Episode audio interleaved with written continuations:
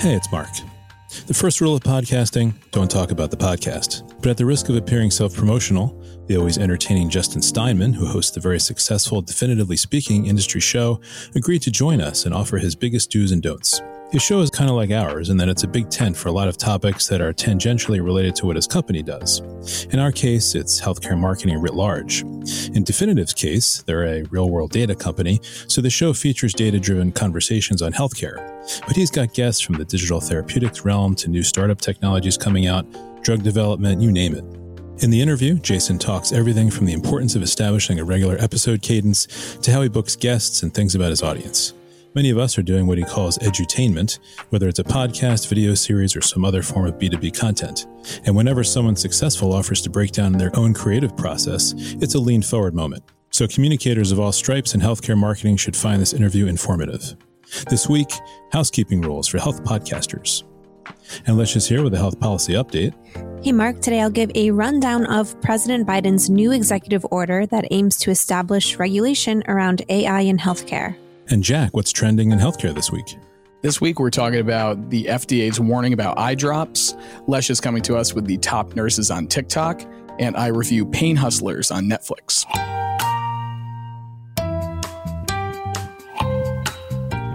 I'm Mark Iskowitz, editor-at-large, and welcome to the MM&M Podcast, medical marketing and media's show about healthcare marketing writ large.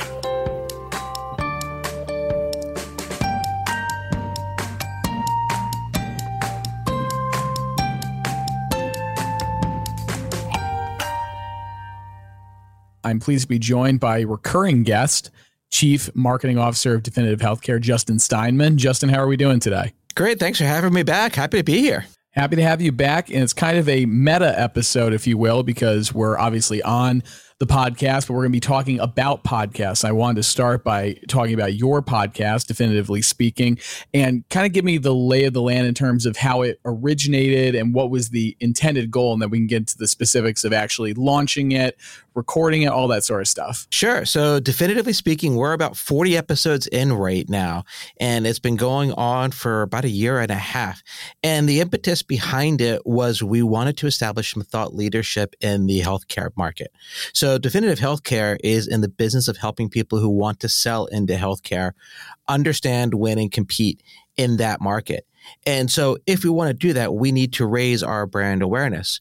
We also, as everybody probably listening to this podcast is suffering the same thing as I am, we have a very limited marketing budget right now.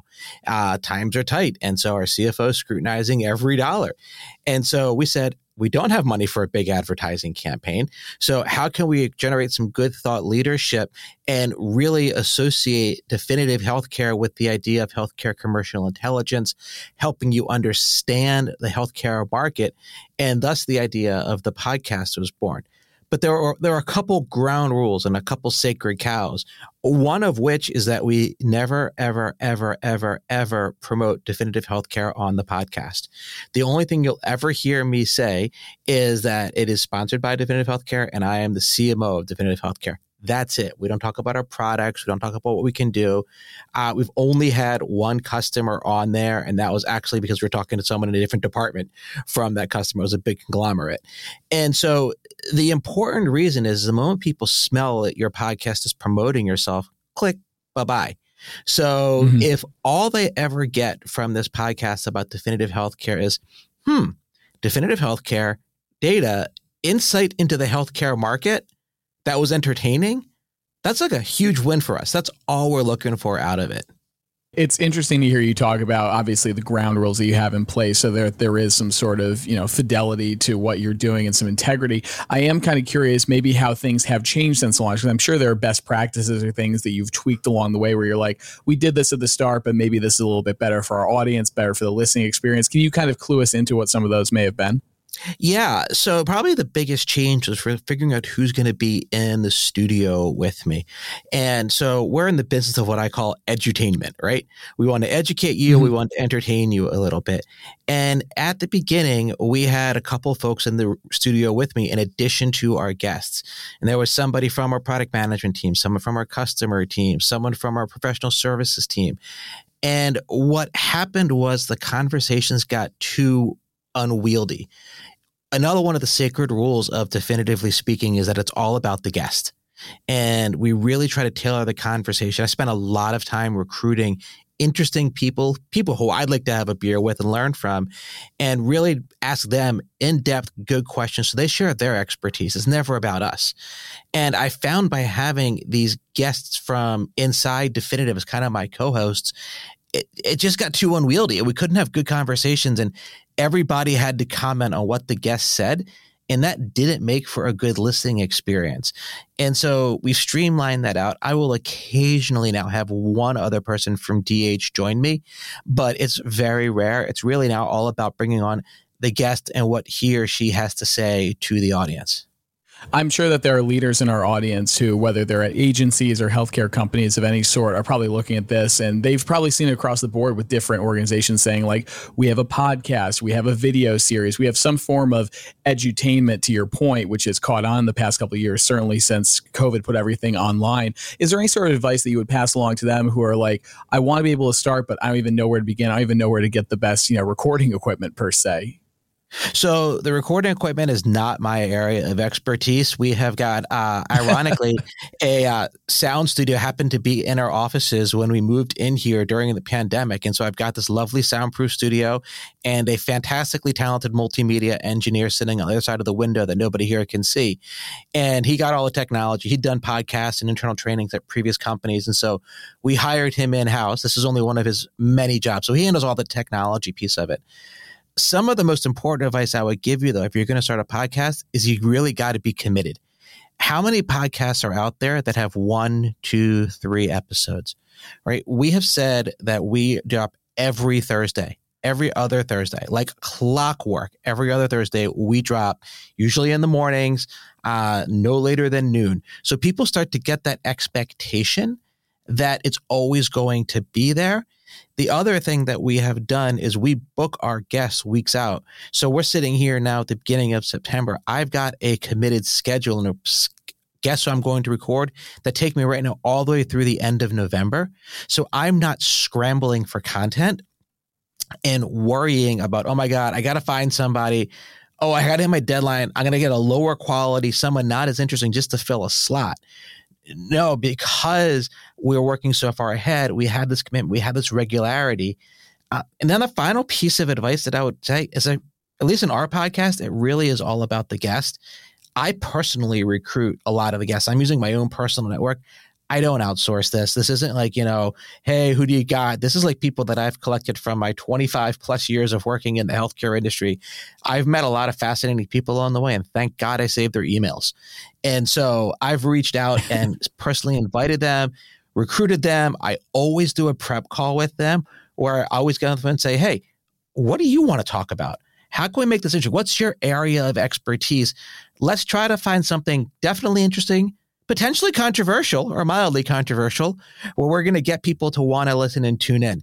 And so those are some of the tips and tricks around how you can make it successful. And I kind of wanted to pick up on that last point, because you talk about maybe going into areas that are more provocative in nature. And obviously you've had some episodes about AI, like I think every healthcare leader has had this year, but you've also talked about the nursing shortages and other areas that Definitive obviously has your data and insights you're able to pull from. How do you, when you go about the different topics, is it like, okay, we talked about AI, so maybe we'll revisit in a couple of weeks, or what really speaks to what topics you're going to go through on the show? Because I think that's an important part of the thought leadership thing that maybe people don't always have figured out. It is. And so we talk about this podcast. Someone always says, well, what's your core audience? And I always say our audience is someone who has a Wall Street Journal working level knowledge of healthcare. You don't need to be a clinician. You don't need to be a hospital executive. You need to read the Journal. You need to read the Times to understand what's going on in the healthcare industry. We're very much a business of healthcare podcast. Now, the good news about a business of healthcare podcast is that it's very broad. I happen to read a lot about the healthcare industry, nature of my job, also my personal interest. And so I'm always catching different trends and different ideas. So how did care change as a result of COVID? That was a big topic last year. I'm personally fascinated by all of the digital therapeutics and the new technologies coming out. Well, thankfully, there's a lot of them. So I kind of go and I find the cool ones, and I get as high as I can at the organization, president, CEO, chief product officer, bring them on to talk about what they are doing. if we have done something around staffing, then we're not going to go and do recruiting for the next one. I'm going to punt that down the road for 6 months. But maybe we'll go and do something around hospital operations, drug development. Lord knows that's a hot topic, and there's so many different angles of it. So that's been a recurring theme. How do you optimize drug development? And then I try to think about different angles that I can get to. So, for example, one avenue of drug development was we had somebody from a surgeon from the University of Maryland Medical Center come on and talk about why he thinks surgeons are the best people to innovate and do drug development. That's kind of an interesting take, right? You're going to listen to that and go, what the heck is this guy talking about? And if that's your reaction when you hear it, I've scored. I want you to say, what the heck is this guy talking about? Because then you're going to tune in. So we're always trying to find interesting angles and skate across healthcare so that you're never getting the same thing. So I don't want to be too narrowly dialed in on one segment of healthcare or the other. I know the mention of drug development definitely piqued the interest of some in our audience who obviously come from the pharma and biotech side. I do want to play devil's advocate for a second, because I'm sure there are leaders who say, yeah, this all sounds great, and they may listen to a lot of podcasts too, but they may also put together the argument that there's an oversaturation of podcasts. So we've already hit the peak and now it's just people making podcasts. And yeah, even if I have a great idea for one, who's going to say that somebody's actually going to listen? What would you say to maybe some of the skeptics or the doubters that are in the audience saying, yeah, even if I wanted to try, it's such an uphill battle to try and actually gain any sort of traction? So I actually would say you're right. And I think it is oversaturated. And I think if you're going to do something, don't just be another voice. You've got to come up with a unique angle that's going to add something to the conversation. You've got to be passionate about this. So our unique angle is that we take a data-driven look at healthcare. And so I show up on every podcast armed with stats. I do a ton of research myself. Again, I don't outsource it to anybody inside the company. Like, I'm sitting there like in front of the internet, like downloading, reading research reports, going to NIH, using our own internal data. Our angle is it's a data-driven conversation, because there's a lot of podcasts, people just rubbing their stomachs and going, I think this, I think that. We're never, I think. We're like, hey, there are this many people with this disease. It increased or decreased by X%. What does that mean for someone trying to build a medical device in that market? That's like a fact-focused conversation. The other thing is you got to find a host who really wants to do this. This is not for the faint of heart who just wants to get on there and is uncomfortable. So I always talk about the fact I was the editor-in-chief of my college newspaper. I was the editor-in-chief of my high school newspaper. I'm passionate about finding interesting people and talking to them. So for me, this isn't even a labor of love. This is just like fun. I get to talk to really interesting people, and I use this as a reason to talk to really interesting people. And I think my passion and interest in the guests comes through and makes it entertaining. And so that's kind of that angle, like my interest in other people combined with the data to have that conversation. That's our unique thing. That's what we're trying to bring to the podcast marketplace. It's interesting to hear you talk about your background as an interviewer of sorts with your newspaper background, and obviously how that's translated over into doing the podcast. Transitioning a little bit off of the podcast itself, I know a couple of months ago when we talked, you were talking about the marketing challenges that you alluded to earlier that are facing a lot of healthcare organizations. Obviously, you are in the C-suite of Definitive Healthcare. As it stands right now in the middle of September, what is your sense for where things are? I think obviously inflation has calmed down a little bit, but there's obviously concerns about layoffs and whether or not it's going to be a soft landing from the recession, whether there could be another uptick going into an election year. How does that all factor into, the marketing leader's perspective? Yeah, that's a great question. And if I could really predict the economy, I would hang up the podcast with you right now and go to Vegas, and then I'd retire to a small island. So everything that I'm going to say, take with a grain of salt of one mildly informed person in a C-suite. My personal belief is that inflation is going to start to settle down. I think actually the restarting of school loans and repayment in October 1st is going to suck a lot of money out of the economy and back into the federal government. And as a result, people's budgets are going to come down. And then I think that's going to actually impact inflation in a positive way as in inflation's going down. I think when the Fed sees inflation going down, I think they're going to stop raising rates. 6 months from now, I think they're probably going to start decreasing rates. And I think that's going to open a lot of stuff up. I only can talk for what we are seeing. Our top of funnel is as strong as ever. We continue to set all those new highs every month with the number of marketing qualified leads and free trials that we are bringing in. Where we are seeing challenges in our business is down funnel, and we're not losing more to the competition. We are getting a significant amount more of, I love this. My CFO is squeezing my budget. Call me in 6 months. I really want to buy. So we're seeing a lot of no decision or delayed decisions, and that's resulted in our elongating of our sales cycle. But we're starting to see shoots, green shoots in certain segments of our business. And I'm personally optimistic that 6 months from now, we're going to start seeing something turn. But from a marketing perspective, we're doing a couple of things. I've prioritized demand generation to keeping the top of that funnel filled, because if your conversion rates at the bottom are shrinking, you've got to put more in to kind of get to the same bottom. I'm prioritizing stuff like thought leadership, getting our brand out there, not only through our podcasts, but also through our own white papers and internal research that we're going and putting out into the market. And then we're prioritizing our product marketing team, really getting in there with our sales team and helping them figure out what's the value. How do we make a strong articulation of the value that we offer to customers? What are the 3 points that every single rep has to hit on every single phone call? And so a lot of our product marketing team has actually turned into working on sales scripts with their sales team and then helping to train the sales team so they really can convey that value. And so those are some of the things that we are trying to do as a marketing team to help our sales team do whatever they can to hit their number. It's intriguing to hear you talk about just how intertwined everything is at the organization, where it's not just, we're fending for ourselves as the marketing team. It feeds into what the sales team is doing and so many other aspects of the organization.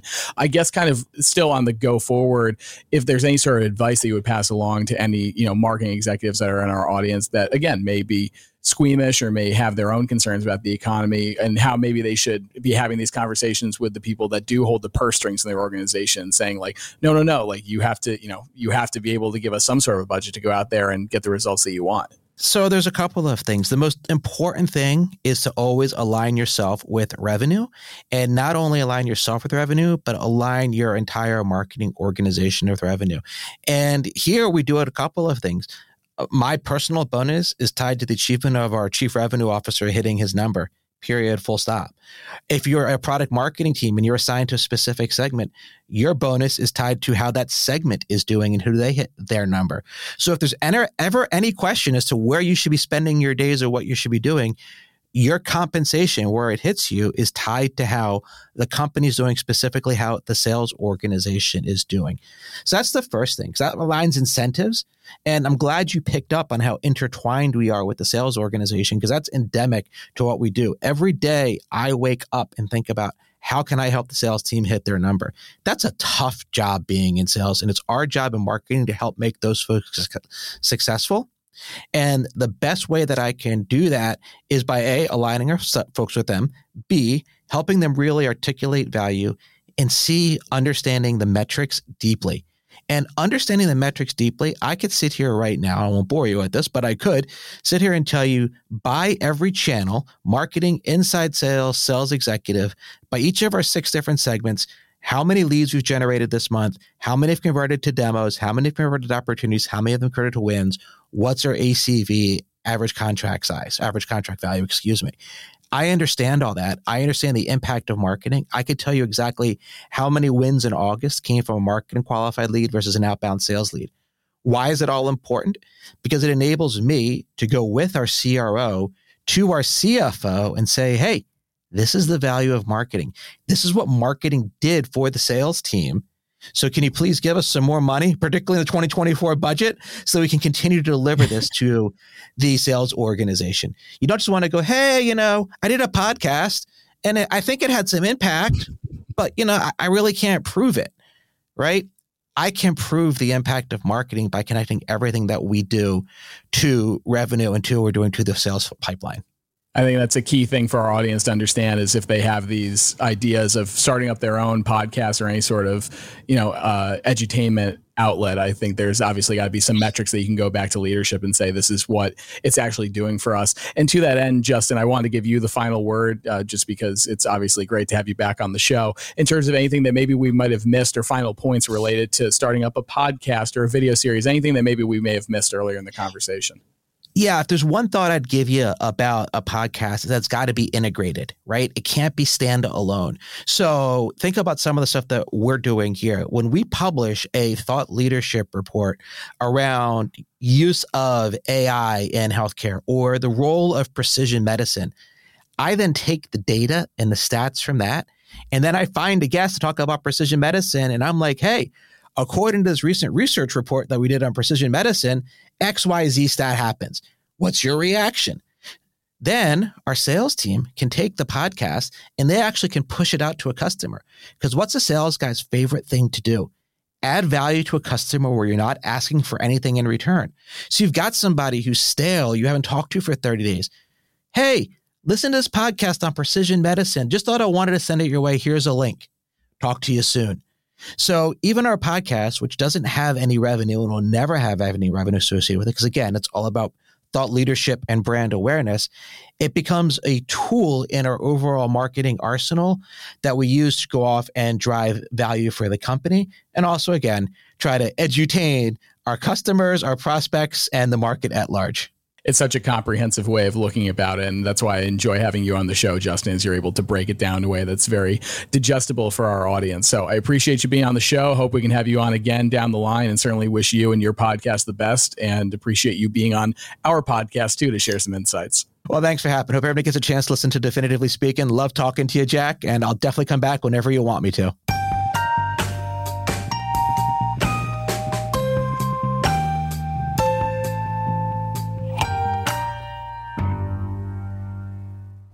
Health Policy Update with Lecia Bushak. As healthcare marketers scramble to build AI practices, many have wondered how the technology might manifest, both for good and for bad, in the current Wild West that exists with no regulation in place.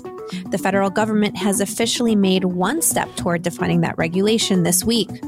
On Monday, President Joe Biden announced an executive order for AI regulation, including 8 guiding priorities that would seek to, quote, harness AI for good and realize its myriad benefits while mitigating its substantial risks. The order requires federal agencies like the Department of Health and Human Services to develop responsible AI standards while protecting civil rights. It also requires companies to notify the federal government if they're creating an AI model that involves a national security or public health risk. For healthcare in particular, Biden wants the HHS to create a regulatory unit that can monitor new AI tools as they're developed, review them before they go into the market, and then track their performance once they're being used. The idea is to create a safety net that stops any potential harmful AI practices. But the executive order isn't just about reining in the risks of AI. The White House also wants to see if it can spur and encourage innovation in healthcare through AI, like using the technology to improve access to care or create new drugs. Biden also directed the HHS to begin investing into initiatives like AI tools that can create personalized health and immune response profile for patients. The federal government also wants the HHS to see if AI can improve healthcare data quality and decrease administrative burdens. Initial reactions from healthcare marketers included concerns that more regulation could potentially raise costs for agencies. At the same time, responsible AI regulations might actually be, quote, a boon for life science startups, according to Dave Latshaw, CEO and co-founder of Biofee, and a former AI drug development lead at Johnson & Johnson. As regulations become more defined, we can expect a surge in opportunities for AI specialists in life sciences, he said. Biden has given the HHS and other federal agencies a year to develop their AI regulatory plans. I'm Lecia Bushak, senior reporter at MM&M. Trending. And this is the part of the broadcast when we welcome Jack O'Brien to tell us what's trending in healthcare this week. Hey, Jack. Hey, Mark. So I think that we always talk a lot on the show about action that's coming out of the FDA. And last week, we had some big news that came out with the FDA issuing a warning to consumers to not purchase or use certain eye drops from several major brands due to risk of eye infection. The agency warned against the use of 26 over-the-counter eye drop products and said using them could result in partial vision loss or blindness. The eye drops are marketed by CVS, Rite Aid, Cardinal Health, and Target's Up and Up brand and Velocity Pharma, the FDA said. It also asked manufacturers to recall lots of the product. And I would be remiss to say I'm sitting in the room here with two people that are wearing glasses. Obviously, we care a lot about eye care and vision and eye drops. obviously concerning any time that the FDA comes out and says, don't use them. You could lose your vision. You could experience vision loss, whether temporary or permanent. Mark, I want to go to you first. Like, what do you make of all of that?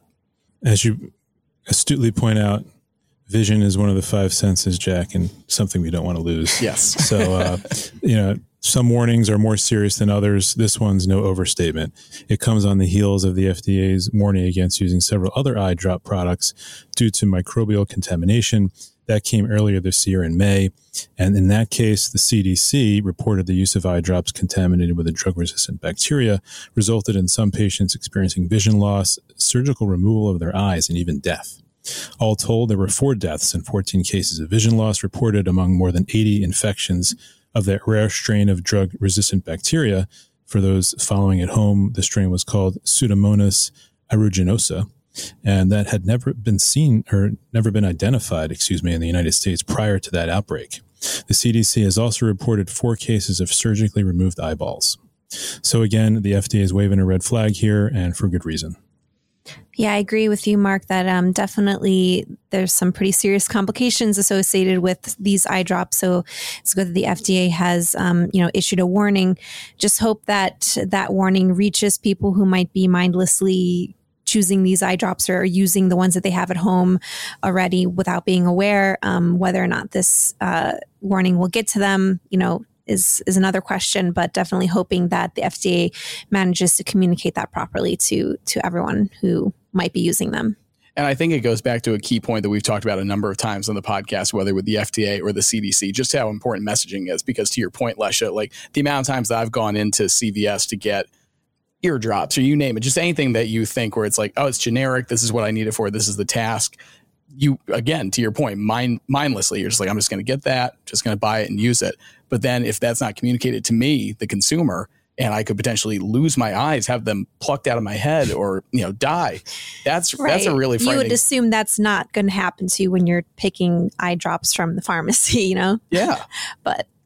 But that's incumbent on these agencies to be able to go out there and say to the public, like, listen, you need to be mindful. And certainly it's on these companies as well to remove the products from their shelves. But, there is something on the consumer, too, to be like, oh, wait, I did hear about that. Are these the ones I'm not supposed to buy, and avoid them, at all costs at this point? Yeah. And good point about, the media has to pick up this message and run with it. We've seen some outlets do that already, but they've got to get that message out there. So great. What do you got next, Jack? This one we're going to throw over to Lecia. So I'm going to talk a little bit about some of the top nurse influencers on TikTok. While physicians and mental health professionals have taken to TikTok to reach patients, nurses have had a rockier relationship with the site. Several went viral over posting controversial videos in recent years, such as the labor and delivery Icks video in 2022. But as the platform continues to grow, nurses have created a niche of their own, Nurse Talk, where advice is parceled out with humor and enthusiasm. Whether they position themselves as comedians or educators, TikTok's top nurses have huge influence in the realms of women's health, mental health, and more. Some of the biggest influencers include Nurse Tara, also known as the official TikTok nurse, who has 1.3 million followers and creates videos about her work as a school nurse, including how she communicates with young students with nuance and care. Nurse Blake, who has nearly 1 million followers, is also a traveling stand-up comedian in addition to being a nurse, and he uses humor to discuss the trials and tribulations of working in healthcare. Then there's Kojo Sarfo, a psychiatric nurse practitioner who posts videos in which he role-plays conversations between clinicians and patients around tough mental health topics like depression and suicide ideation. It appears many of these influencers have come a long way since the controversial viral nurse videos gave them a bad reputation on social media, and these influencers are showing how to build trust with their audiences by being informative, supportive, and funny communicators. So I don't know if any of you have seen, some of these nurse videos on TikTok, but curious what your thoughts are on sort of this turnaround of events when it comes to nurses on the platform. Yeah, many of us recall the viral backlash against that group of L&D nurses whose TikTok video shared patient behaviors that peeved them. So I'm glad to see that some positive representatives of the profession are stepping up to kind of rewrite the narrative of nurses on TikTok, Lecia. These influencers are racking up millions of views by using the platform for Gen Z patient education, informing what it's like to be a nursing student, and sharing communication tips. And Blake was pretty funny as well, playing the middle America towns with his HCP-oriented comedy act. And since we're talking about best practices for various media, this is a best practice on TikTok. What's cool is the way these creators are using the medium. I'm seeing this technique of videos where the TikToker plays multiple roles and uses that conversation to get a point across, like how to counsel a tween girl about signs of puberty or how to talk to someone who's having suicidal thoughts. It seems to be becoming fairly common on TikTok versus YouTube. Maybe it's also been used on other media platforms. If anyone's seen the TikToks by Dr. Glaucomflecken, sorry if I'm mispronouncing his name, he does it really well. Just thought I'd mention that. Yeah, I thought it was interesting, Lecia. I mean, obviously, seeing some of these nurses that you put on there, I've seen in passing some of their content before. Certainly remember the Ix video that came out last year. And it was actually interesting. I had a woman that I went to high school with who posted a response video to that, basically kind of saying that not all nurses have that perspective about their patients or that feeling towards them. And she went viral off of that. And that wasn't even from following her. That was just going through my timeline. And suddenly it's like, oh, hundreds of thousands of views from this person I know. So it's interesting to see this, obviously coming from a magazine that I worked at for a few years. We had a nursing section, and it is such a tight knit community. They are so passionate about what they do, but you talk about kind of the love-hate relationship that they have with TikTok, where, yeah, sometimes it can be lighthearted and informative that way. Obviously, I think they got a bad reputation certainly last year. So it's interesting to see that kind of sea change, if you will, in terms of how they're putting content on the site and things like that. So I thought you did a great job with the piece. Obviously, I appreciate any time that you are willing to go through and see what's trending on TikTok to be able to kind of take a step back and say, these are the people that are really making the most influence on the site and changing the conversation is an important piece, I think, for our audience, certainly. So I'm going to save everyone in our audience about 2 hours of their lives because I watched Pain Hustlers last night on Netflix, which is the new movie starring Emily Blunt and Chris Evans, who I do love, and Andy Garcia for kind of rounding out that trio.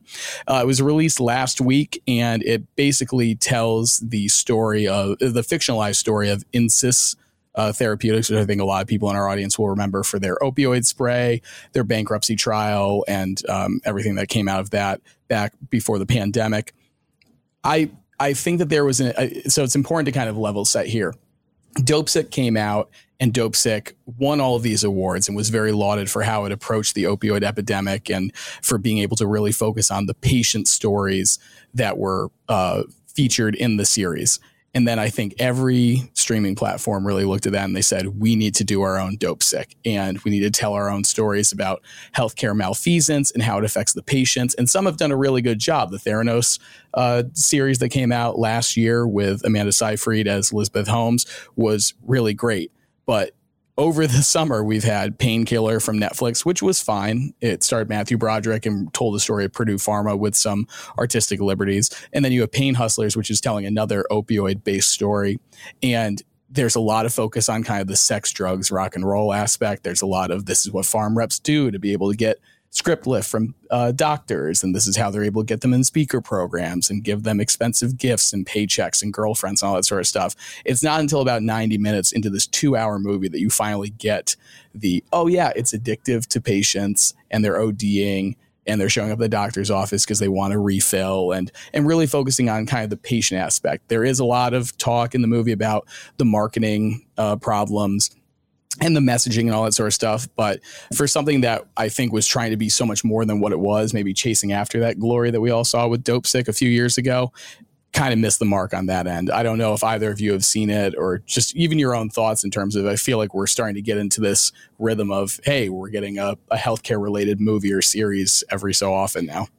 Yeah, I didn't see it, but I did, see the trailer pop up on Netflix this weekend. And I'm glad you did end up watching it, Jack, because I was like, oh, I should mention this to the news team when I go back to work this week. I wonder if we should watch it. But I did also look up the reviews, and I saw that it was getting horrible reviews. So that kind of made me avoid watching it immediately. But I'm glad you ended up watching it, Jack. But I guess the hit for us, Jack. I did. Yeah. I mean, I can even just say this for our audience. Rotten Tomatoes gave it a 23% fresh score. And they said, what was their quote? "Lackluster execution dooms this dramatic look at the opioid epidemic." So that's their take on it. Right. So, and you mentioned that it was more of a focus on like behind the scenes, like what was happening in the pharma company itself to actually create these like dubious marketing practices in order to prescribe these medications rather than delving into the impact of that. Is that kind of what you're saying? Yeah, they have one. So it's, again, it's all fictional, but they have one fictional patient they keep going back to who was a soldier recovering from cancer. He gets on this drug and he, for most of the movie, "Oh, I'm feeling great. I'm able to go back to my job." And it's not until the end, and I'm sure it's for dramatic effect, that they say, "Oh no, he's addicted to it." There's at one point that he like bites out some of his teeth because he can't feel in his mouth anymore. And that's really compelling. That's one of those things where it's like, oh, this is the real human impact. But they spend so much time talking about, you know, they talk about having sales reps who aren't necessarily medically educated or know the product that well, but they have PhDs. They're poor, hungry, and dumb. And so they were targeting, you know, they even say in the movie too, we're not looking at doctors that work at the Mayo Clinic. That's for the Pfizers of the world. That's for the Mercks and some of these big companies. We're a pharma startup. We're looking at the lower tier. We're looking at, you know, doctors' offices and health clinics that you can find. It's all set in Florida, so it's all around the Southeast. But they're sending these PhDs to look for equally dumb, they say at one point, I mean, not dumb, but equally desperate doctors. They say at one point that doctors are just as horny and greedy as everybody else. So it really plays on that sort of narrative, which is true. I'm not here to absolve the industry of that by any stretch, but I think the patient stories, as any marketer will tell you, are probably the most compelling. And while people can say, "Oh yeah, this is definitely kind of the more Sin City aspect of it," you kind of want to see how it's impacting your neighbor down the street, your uncle, people that you know and love. Yeah, and great points. I don't want to duplicate any of that, but like back in 2019, when the verdict was handed down for Incyte Therapeutics and John Kapoor, who the main character, is, as you point out, is loosely based around, it was a real turning point in the opioid crisis, because it put the entire industry on notice that marketing abuses, once excused with a mere monetary fine, could now result in jail time. Mm-hmm. And, he got several years, and, you're talking about doctors and others who, may have been complicit in overprescribing opioids. Doctors involved in the Incyte kickback scheme did get jail time. And, the government in the case cited in-person meetings, phone calls, and texts to inform sales reps that the key to sales was using the speaker program series to pay practitioners to prescribe Subsys, which was that nasal spray. And we've seen drug distribution companies, pharmacies also grilled by lawmakers, for exacerbating the opioid crisis, and in some cases paying large fines. So the threat of a real, criminal prosecution was a wake up call then. And so, I feel like the industry has gone through that, perhaps mind shift, hopefully, from a couple of years ago. And I was just sort of surprised to see, Netflix go back to the opioid well so soon after, Pain. Painkiller was the one that came over the summer. Right. Thank you that you brought up earlier in the program. But as you said, it goes to the point that healthcare bad actors and their malfeasance is becoming a reliable sort of villain, for entertainment. And so perhaps we could, get used to seeing this more often. Yeah. And I wrote in the review that you can read on the site that it's interesting that, like, obviously we're in a point now where pharma is trying to figure out its footing post-COVID, where they were obviously lauded as heroes because they came up with these life-saving vaccines. Now we're back to the conversations around drug pricing, around the opioid crisis, around what the future of healthcare looks like. And it's interesting to see these stories still coming out. Like, this was a story that happened in 2019, could have been put out in 2020. It would have been timely then, but it is interesting, to your point, going back to the well. Another thing that readers or listeners may remember from the Incyte scandal was the music video that they put out, where they had a sales executive dress up as Subsys, their nasal spray opioid, and do this rap video and dancing around and everything. And it was shown at a conference for their sales reps. Chris Evans does that near the end of the movie, which I'm sure if you are not familiar at all with that saga, you're like, "Oh, this is so abhorrent, whatever. But then immediately when I'm watching, I'm like, oh yeah, that was Insights. You know, when that trial was going on, that was used as evidence 4 years ago. And that was all around with headlines and media coverage. So it's, you know, if you got nothing else to do, if you have 2 hours, but I think even if you have Netflix, they got so many other things. Go watch something else. Go or read the book. I mean, it was based on the book Pain Hustlers, which it's cited in the article. You can go find it there.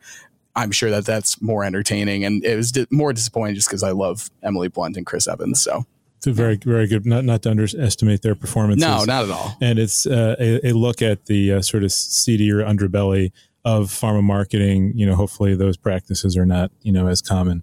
But thanks for watching that, Jack, and for reviewing it. And thanks to everybody out there for joining us on this week's episode of the MM&M Podcast.